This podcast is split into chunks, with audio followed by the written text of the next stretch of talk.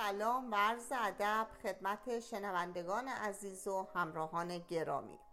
امروز در خدمت جناب آقای دکتر فرهاد موسازاده متخصص جراحی عمومی و جراح پستان هستیم که علاوه بر سایر راه های ارتباطی از طریق وبسایت و پیج اینستاگرام امروز از طریق پادکست و شنیداری در خدمت اطلاع رسانی به عزیزان باشیم.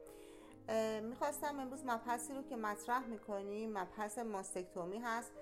جناب آقای دکتر خیلی وقتا عزیزان ما مراجعه می‌کنن به پزشک معالج در پی توده که در پستان وجود داره و پزشک بهشون روش ماستکتومی رو پیشنهاد می‌کنه.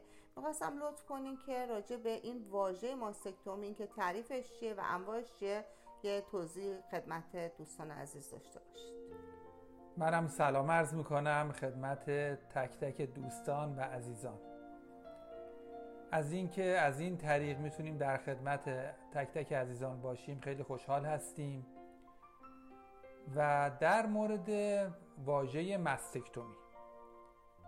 در تعریف مستکتومی زمانی اطلاق میشه که بافت سینه برداشته بشه. البته مستکتومی انواع مختلف داره که به انواع اونها کم و بیش اشاره می‌کنیم. نوع اول روش توتال مستکتومی یا سیمپل مستکتومی هست.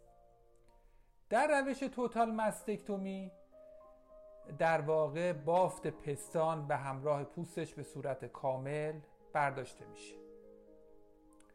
روش دوم مستکتومی مودیفیه رادیکال هست یا مودیفای رادیکال مستکتومی. در این روش علاوه بر اینکه پوست و بافت پستان برداشته میشه تعدادی از قدرت لنفاوی زیر بغل هم برداشته میشه که معمولا در این روش لول یک و دو از قدرت لنفاوی زیر بغل برداشته میشه. روش دیگه که در حال حاضر کاربرد چندانی نداره ولی از نظر تاریخی جزو اولین روش های مستکتومی بوده. روش مستکتومی رادیکال هست که در اون عمل وسیعتر هست و البته این روزه کاربرد کمی داره. در این روش علاوه بر این که پوست و نسج پستان برداشته میشه و قدرت لنفاوی سطح یک و دو مشابه روش مودیفای رادیکال مستکتومی برداشته میشه. علاوه بر اون قدرت لنفاوی لول 3 هم برداشته میشه و عضلات جدار قفسه سینه شامل عضله پکتورالیس ماژور و پکتورالیس مینور هم برداشته میشه. البته همونجوری که اشاره کردم این روش روشی منسوخ و الان خیلی به صورت نادر از این روش بهره می‌بریم. روش دیگه مستکتومی پارشیل هست. در پارشیل مستکتومی ما به صورت جزئی یعنی قسمتی از نسج پستان رو که اطراف تومور وجود داره برمیداریم. و به عبارتی بهش ماستکتومی ناقص هم گفته میشه ماستکتومی جزئی هم معادلش هست که گفته میشه. در حال حاضر روش های نوینتر هم هستش که برای ماستکتومی استفاده میشه که می‌خوایم اشاره به اونها داشته باشیم. که یک روشش mastectomy subcutaneous هست یا subcutaneous mastectomy اسم معادلش در واقع هستش skin sparing mastectomy یا skin salvage mastectomy هم بهش گفته میشه. در این روش ما نسج پستان رو به صورت کامل بر میداریم ولی پوست پستان رو نگه میداریم. پس ببینید در سابکوتانوس مستکتومی علاوه بر این که نسج پستان برداشته میشه نوک پستان هم برداشته میشه. ولی بقیه پوست پستان رو برای بیمار سعی می‌کنیم نگه داریم. روش دیگه که در واقع می‌تونیم یک زیر مجموعه skin salvage mastectomy بدونیم روش nipple areola sparing mastectomy. یا nipple sparing mastectomy که در این روش علاوه بر اینکه پوست بیمار نگه داشته میشه نوک پستان هم یا به عبارت nipple areola هم حفظ میشه و نگه داشته میشه. ولی بافت پستان به صورت کامل تخلیه میشه. خواهش می‌کنم. خب جان دکتر لطف می‌کنی راجع به موارد کاربرد مستکتومی هم توضیح بدید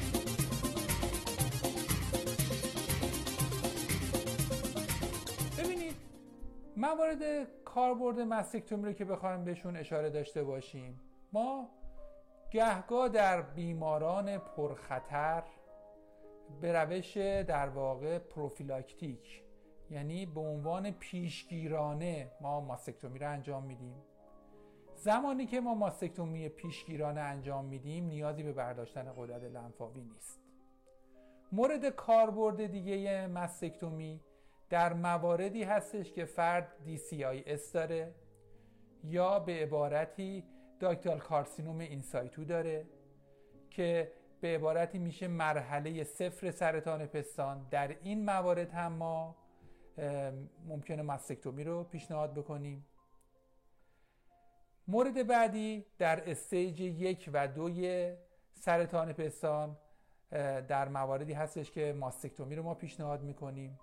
مورد بعد در stage سه بیماری سرطان پستان پس از انجام شیمی درمانی ما در مواردی هستش که ماستکتومی رو انجام میدیم.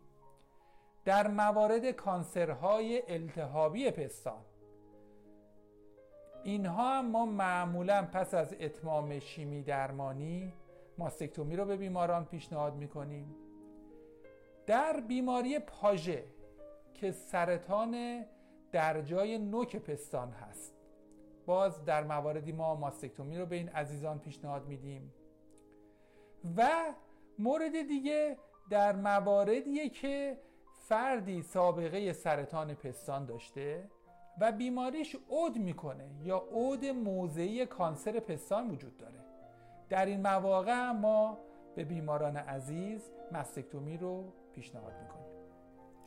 خب جانم آقای دکتر شما چه موقع مستکتومی رو پیشنهاد می‌دید؟ چه موقع حفظ پستان رو چون به هر حال هر دوتا چیزهایی هست که در مورد سرطان پستان به کار برده میشه. چه زمانی لازم می‌دونید که حتما بله. مستکتومی انجام شه ببینید این سوال خیلی مهمیه و اغلب بیماران دوست دارن در مورد این مسئله اطلاعات کافی داشته باشن.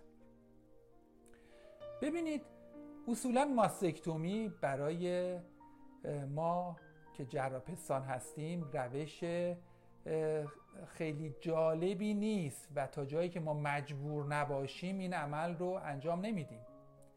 ولی خب در بعضی از موارد هست که برای حفظ سلامت بیمار و پیشاگهی مناسب بیمار ما مجبوریم این عمل وسیع رو انجام بدیم. ببینید به عبارتی در مواردی که الزام به ماستکتومی وجود داره یکیشون اینه که بیشتر از دو تا تومور در پستان اون فرد وجود داشته باشه.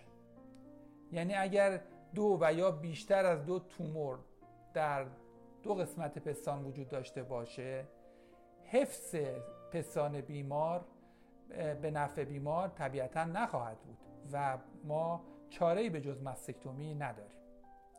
مورد دوم در مواردیه که میکروکلسیفیکاسیون منتشر در ماموگرافی اون فردی که مبتلا به سرطان پستان هست وجود داره و در این مواقع هم از نظر سلامتی به نفع بیمار هست که مستکتومی انجام بدیم. مورد سوم زمانیه که بیمار سابقه رادییشن یا رادیوتراپی به قفسه سینه داره. مثلا فردی سابقه ابتلا به لیمفوم هاچکین داشته و سابقه رادییشن به قفسه سینه. در این افراد هم معمولا حفظ پستان پیشنهاد نمیشه و باید مستکتومی کرد.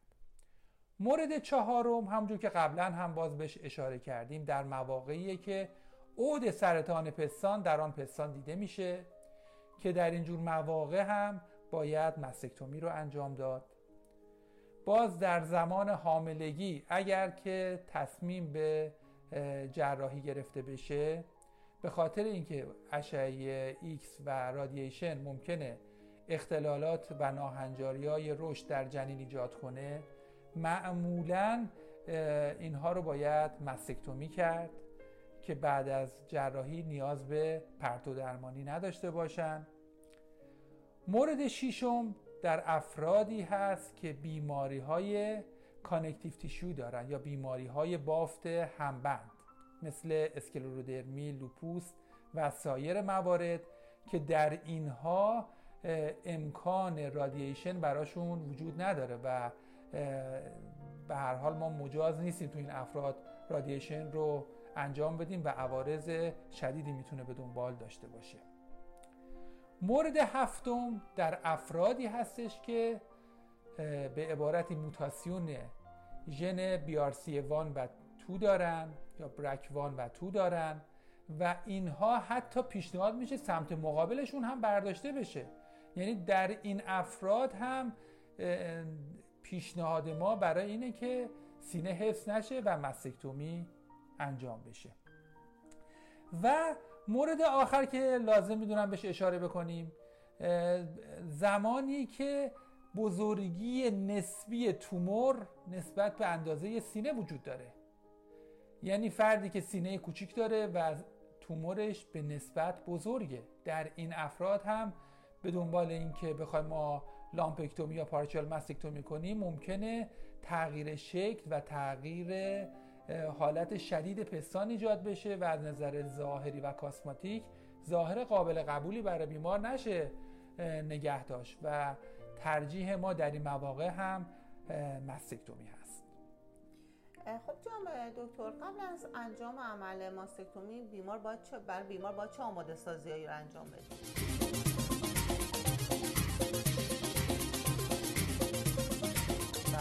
این هم سوال به جایی بودش که در موردش توضیح میدیم. ببینید ما اول اینکه خواهش می‌کنیم از بیماران عزیز تاریخچه مصرف دارویشون رو به صورت دقیق به ما بگن. اگر داروی مصرف می‌کنن که ریسک خونریزی رو زیاد می‌کنه حتما به ما بگن. مثل آسپرین، وارفارین، بروفن، ایبوبروفن یا کلیه داروهای ضد التهابی که اینها می‌تونن بلیدینگ تندنسی و تمایل به خونریزی رو افزایش بدن. این رو حتما باید به ما بگن چون ما ترجیحمون در این جور مواقع اینه که یک هفته قبل از عمل این داروهایی که اختلال در واقع انعقادی ایجاد می‌کنن رو قطع بکنیم. مگر اینکه در مواقعی باشه فرد ناچار به مصرف حالا وارفارین یا هر نوع داروی ضد انقادیش بشه. که اونجور ما باید در اون حالت ها باید تلاش کنیم از روش های دیگه استفاده کنیم از وسایلی در اتاق عمل استفاده کنیم مثل هارمونیک که خطر خونریزی و هماتوم رو کاهش میده. پس ببینید تاریخچه دارویی خیلی مهمه. اینکه به ما بگن که آیا ویتامین یا ساپلیمنتی مصرف می‌کنن. خیلی از ویتامین ها از جمله ویتامین ای سبب افزایش ریسک خونریزی و هماتوم بعد از عمل میشه. اینها رو هم ما توصیه می‌کنیم یک هفته قبلش قطع بکنن. چه بسا حتی ما توصیه می‌کنیم یک سری مواد غذایی که سبب افزایش خونریزی میشه. از جمله فلفل خیلی از ادویجات سیر و پیاز اینها رو هم از یک هفته قبل از عمل توصیه می‌کنیم قطع کنن. ببینید خیلی از داروها رو بیمار دارو حساب نمی‌کنه. مثلا به کرات برای ما پیش اومده. فردی که هایپوتیرویدی داره و لووتیروکسین مصرف می‌کنه. استدعا می‌کنیم حتما به ما بگین اگر مصرف می‌کنید. چون حتما در این جور مواقع باید قبل از عمل یک سری آزمایش های تست های function تیرویدی انجام بشه و ببینیم TSH شما در حد طبیعیه. چون اگر نباشه مشکلاتی رو حین بیهوشی برای بیمار می‌تونه ایجاد بکنه و مخاطراتی رو می‌تونه داشته باشه. پس استدا می‌کنیم اینها رو به ما بفرمایید. اگر دارویی برای در واقع اختلالات عصبی افسردگی مصرف می‌کنید حتما به ما بگین. دارویی برای معده مصرف میشه. خواهش می‌کنید به ما بگین که اینها رو ما در نظر داشته باشیم و تمهیدات لازم برای بیمار در نظر گرفته بشه. اینها از مواردیه که خیلی خیلی مهم ما بدونیم. مورد دیگه که باز خیلی پیش میاد که سبب کنسل شدن عمل جراحی این عزیزان میشه وجود سرماخوردگیه. ببینید در فاز حاد سرماخوردگی هم بهتر هستش که بیمار بیهوشی نگیره و عملش رو یک هفته ده روز به تعویق بندازیم تا مشکلی برای بیمار ایجاد نشه و سبب ایجاد عفونت شدید ریوی به دنبال بیهوشی در این بیماران نشیم. پس اینها نکاتی که باید بیمار حتما به ما بگه. هر گونه تاریخچه طبی داره مشکل دیابت داره به ما بگه بگه دیابتش از چه نوعیه چه دارویی براش مصرف می‌کنه. اینا رو با جزئیات خواهش می‌کنیم به ما بگه که اگر لازمه اقدامی انجام بشه قبل از عمل برای بیمار انجام بشه. برای عمل جراحی عمل جراحی مستکتومی که معمولا زیر بیهوشی عمومی انجام میشه لازمه 8 ساعت حداقل بیمار ناشتا باشه. این رو باید حتما بیمار مورد عنایت قرار بده. و اگر اینجور نباشه خطر آسپیراسیون و عوارض بیهوشی در بیمار زیاد میشه. اینها نکاتی که باید قبل از عمل جراحی جراح اطلاع داشته باشه و تمهیدات لازم انجام بشه که کمترین لطمه رو این عزیزان ببینن. و جناب آقای دکتر به هر حال هر عمل جراحی عوارض خاص خودش رو به دنبال داره. می‌خواستم ببینم اگه لطف کنید راجع به عوارض عمل ماستکتومی هم یه سری توضیحات اینجا بله حتما. ببینید به هر حال همونجوری که اشاره فرمودین هر عمل جراحی با یک درصدی از مشکلات و عوارض روبرو هست که اینها رو ما باید به بیمار اطلاع رسانی بکنیم که آگاهی کامل رو داشته باشه. عوارضی که در مستکتومی ممکنه پیش بیاد که البته عوارض شایعی نیست و خطر بروزشون در افرادی که مستکتومی میشن کمه ولی به هر حال صفر نیست و بیمار حقشه که این آگاهی رو داشته باشه. یکی از اون عوارض خونریزی هست و هماتوم آرزه بعدی مثل تمام عملهای جراحی عفونت زخم هست و عفونت محل عمل مستکتومی. اگرچه عمل مستکتومی جزو اعمال جراحی تمیز و کلین در نظر گرفته میشه ولی به هر حال یه درصد جزئی خطر بروز عفونت در این عزیزان وجود داره. به خصوص عزیزانی که به نوعی سیستم ایمنیشون مختله. مثلا افرادی که دیابت دارن افرادی که به قول معروف شیمی درمانی شدن یا بیماری ایمیونی دارن بیماری واسکولر و عروقی دارن. اینها به هر حال احتمال بروز عفونت درشون بیشتره. و در مواقعی که خطر بروز عفونت بیشتره ما ممکنه آنتیبیوتیک بدیم. در بقیه موارد واقعا نیازی به آنتیبیوتیک به صورت پیشگیرانه بیماران عزیز ندارن. در تعدادی از بیماران ممکنه درد بروز کنه درد محل عمل درد شونه و یا بازو و درد کتف اینها ممکنه بروز کنه که البته در اغلب مواقع بیماران شکایت از درد شدید ندارن و این درد بیمار معمولا خفیف است. اسکار محل عمله که مثل هر نوع عمل جراحی ممکنه در درصدی از افراد اسکار هایپرتروفیک و کلوید بروز کنه که خب این بسته به نوع پوست بیمار و تکنیک جراحی درصد بروزش متفاوته. درد و خشکی مفصل شانه هست که ممکنه بروز کنه که عزیزان اگر اون نرمش های پس از عمل رو هرچه زودتر شروع بدن و به موقع شروع کنن و تداوم داشته باشه این نرمش ها خطر درد و خشکشانه کمتر میشه.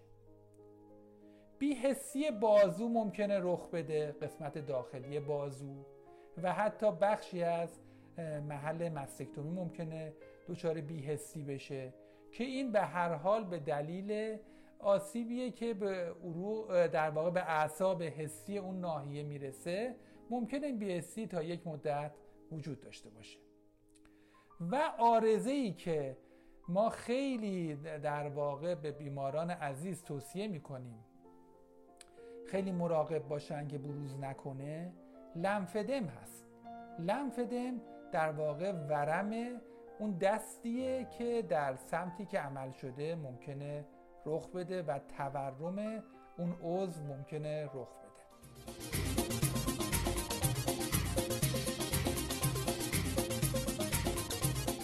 ببینید عزیزان برای لنفدم یه سری ریس فاکتورها وجود داره که بخشیش مربوط به عواملی که مربوط به بیماری فرده که اگر عزیزان در مراحل پیشرفته مراجعه کنند و قدرت لنفاوی زیر بغل گرفتاری داشته باشه و به دنبال برداشتن اینها خطر بروز لنفدم بیشتر میشه. به خاطر همینه که ما به عزیزان تاکید می‌کنیم در مراحل اولیه لطفا مراجعه کنید و نذارید به اون حالت پیشرفته برسه که قدرت لنفاوی گرفتار بشن و ما مجبوریم تعداد زیادی قدرت لنفاوی برداریم و طبیعتا خطر لنفدم بیشتر بشه. بخشی از این لنفدم مربوط به تکنیک جراحی میشه که اگر هر چه ظریفتر ما با نسج برخورد کنیم و آسیب بافتی کمتر باشه و احترام به بافت بیشتر باشه خطر بروز لنفدم کمتر میشه. اگر خونریزی و عفونت رخ نده هماتوم تشکیل نشه باز خطر بروز لنفدم کمتر میشه. یه سری مراقبت ها هم هستش بعد از عمل که بیماران عزیز باید تا آخر عمر اینها رو مد نظر قرار بدن. به عبارتی در سمتی که عمل شده نباید بخوابن کار سنگین با اون دستشون نباید بکنن. باید مراقب باشن دستشون نبره نسوزه وزنه سنگین بلند نکنن. مراقب باشن ناخونشون گوشه نکنه گوشه ناخونشون رو به هیچ وجه با دندون نکنن. چون اگر عفونت ایجاد بشه خطر بروز لنفدم بیشتر میشه. و نکته مهم اینه که لنفدم مهم اینه که ایجاد نشه. چون اگر ایجاد بشه خطر این رو داره که طولانی مدت باقی بمونه و به حالت اولیه بر نگرده پس عزیزان اینجا پیشگیری خیلی نقش مهمتری داره از درمان. این در واقع عمده عوارضی بودش که ممکنه بروز کنه. البته مجموعا خطر بروز عوارض کمه و امیدواریم در عزیزان ما این عوارض به وجود نیاد. خیلی خیلی ممنونم از توجهتون و امیدوارم با مباحث بعدی در خدمت شما باشیم. خیلی ممنون آقای دکتر و تشکر می‌کنیم از شنوندگان عزیز که ما رو همراهی کردن. انشالله در فرصت های بعدی با مباحث دیگه سرطان پستان و بیماری پستان در خدمت شما هستیم. خدا حافظ خدا نگهدارتون.